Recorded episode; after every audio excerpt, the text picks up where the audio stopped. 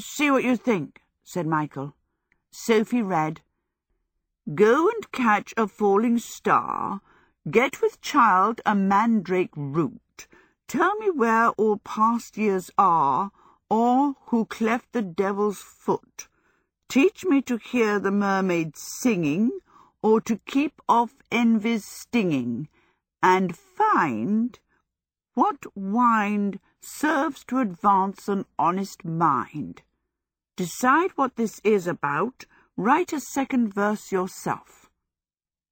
It puzzled Sophie exceedingly. It was not quite like any of the spells she had snooped at before. She ploughed through it twice, not really helped by Michael eagerly explaining as she tried to read. You know, Howl told me that advanced spells have a puzzle in them. Well, I decided at first that every line was meant to be a puzzle. I used soot with sparks in it for the falling star, and a seashell for the mermaid singing, and I thought I might count as a child. So I got a mandrake root down, and I wrote out lists of past years from the almanacs, but I wasn't sure about that. Maybe that's where I went wrong. And could the thing that stops stinging be dockleaf? I hadn't thought of that before. Anyway, none of it works. I'm not surprised, said Sophie. It looks to me like a set of impossible things to do. But Michael was not having that. If the things were impossible, he pointed out reasonably, no one would ever be able to do the spell. And, he added, I'm so ashamed of spying on Howl that I want to make up for it by getting this spell right. Very well, said Sophie. Let's start with decide what this is about. That ought to start things moving, if deciding is part of the spell anyway. But Michael was not having that either. No, he said. It's the sort of spell that reveals itself as you do it. That's what the last line means. When you write the second half, saying what the spell means, that makes it work. Those kind are very advanced. We have to crack the first bit first.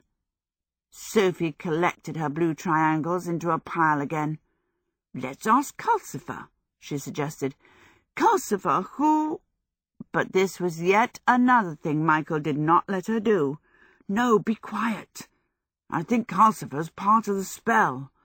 Look at the way it says, tell me and teach me. I thought at first it meant teach the skull, but that didn't work, so it must be Calcifer. You can do it by yourself if you sit on everything I have to say, Sophie said. Anyway, surely Calcifer must know who cleft his own foot. Calcifer flared up a little at this. I haven't got any feet. I'm a demon, not a devil. Saying which, he retreated right under his logs, where he could be heard chinking about, muttering, Lot of nonsense. All the rest of the time, Sophie and Michael were discussing the spell. By this time the puzzle had got a grip on Sophie. She packed away her blue triangles, fetched pen and paper, and started making notes in the same sort of quantities that Michael had. For the rest of the day, she and Michael sat staring into the distance, nibbling quills and throwing out suggestions at one another. An average page of Sophie's notes read, Does garlic keep off envy? I could cut a star out of paper and drop it. Could we tell it to Howl?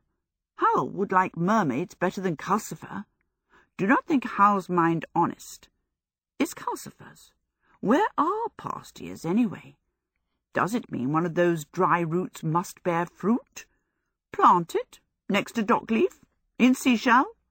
Cloven hoof, most things but horses. Shoe horse with a clove of garlic? Wind? Smell? Wind of seven-league boots? Is Howl devil? Cloven toes in seven-league boots? Mermaids in boots? As Sophie wrote this, Michael asked equally desperately, Could the wind be some sort of pulley, an honest man being hanged? That's black magic, though. Let's have supper, said Sophie. They ate bread and cheese, still staring into distance. At last Sophie said, Michael, for goodness sake, let's give up guessing and try doing just what it says. Where's the best place to catch a shooting star? Out on the hills? Porthaven marshes are flatter, Michael said. Can we? Shooting stars go awfully fast. So can we, in seven-league boots, Sophie pointed out. Michael sprang up, full of relief and delight. I think you've got it, he said, scrambling for the boots. Let's go and try. This time Sophie prudently took her stick and her shawl, since it was now quite dark. Michael was turning the doorknob blue down when two strange things happened. On the bench, the teeth of the skull started clattering, and Calcifer blazed right up the chimney. I don't want you to go, he said. We'll be back soon, Michael said soothingly. They went out into the street in Porthaven. It was a bright, balmy night. As soon as they had reached the end of the street, however, Michael remembered that Sophie had been ill that morning and began worrying about the effect of the night air on her health. Sophie told him not to be silly.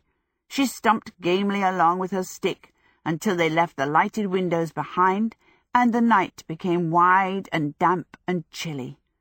The marshes smelled of salt and earth. The sea glittered and softly swished to the rear. Sophie could feel, more than see, the miles and miles of flatness stretching away in front of them. What she could see were bands of low bluish mist and pale glimmers of marshy pools over and over again until they built into a pale line where the sky started. The sky was everywhere else, huger still. The Milky Way looked like a band of mist risen from the marshes, and the keen stars twinkled through it. Michael and Sophie stood, each with a boot ready on the ground in front of them, waiting for one of the stars to move.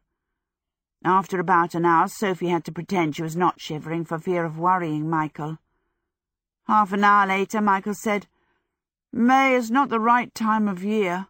August or November is best. Half an hour after that, he said in a worried way, What do we do about the mandrake root? Let's see to this part before we worry about that, Sophie said, biting her teeth together while she spoke for fear they would chatter. Some time later, Michael said, You go home, Sophie. It's my spell, after all.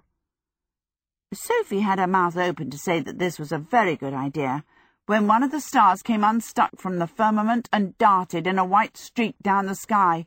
There's one! Sophie shrieked instead. Michael thumped his foot into his boot and was off. Sophie braced herself with her stick and was off a second later. Zip! Squash!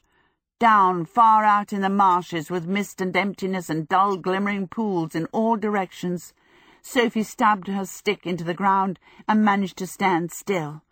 Michael's boot was a dark blot standing just beside her.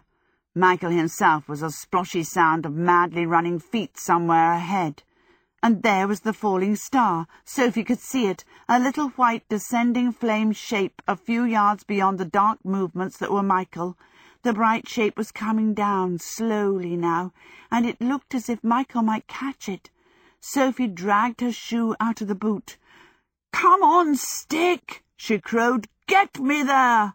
And she set off at top hobble, leaping across tussocks and staggering through pools with her eyes on that little white light. By the time she caught up, Michael was stalking the star with soft steps, both arms out to catch it. Sophie could see him outlined against the star's light. The star was drifting level with Michael's hands, and only a step or so beyond. It was looking back at him nervously. How odd, Sophie thought. It was made of light. It lit up a white ring of grass and reeds and black pools round Michael, and yet it had big, anxious eyes peering backward at Michael and a small, pointed face. Sophie's arrival frightened it. It gave an erratic swoop and cried out in a shrill, crackling voice, What is it? What do you want? Sophie tried to say to Michael, Do stop. It's terrified. But she had no breath left to speak with. I only want to catch you, Michael explained. I won't hurt you. No, no! The star crackled desperately. That's wrong. I'm supposed to die. But I could save you, if you'd let me catch you. Michael told it gently. No, cried the star. I'd rather die. It dived away from Michael's fingers. Michael plunged for it, but it was too quick for him. It swooped for the nearest marsh pool, and the black water leaped into a blaze of whiteness for just an instant. Then there was a small, dying sizzle. When Sophie hobbled over, Michael was standing watching the last light fade out of a little round lump under the dark water. That was sad, Sophie said. Michael sighed. Yes, my heart sort of went out to it. Let's go home. I'm sick of this spell. It took them twenty minutes to find the boots. Sophie thought it was a miracle they found them at all. You know, Michael said as they trudged dejectedly through the dark streets of Porthaven, I can tell I'll never be able to do this spell. It's too advanced for me. I shall have to ask Howl. I hate giving in, but at least I'll get some sense out of Howl now this Letty Hatter's given in to him. This did not cheer Sophie up at all.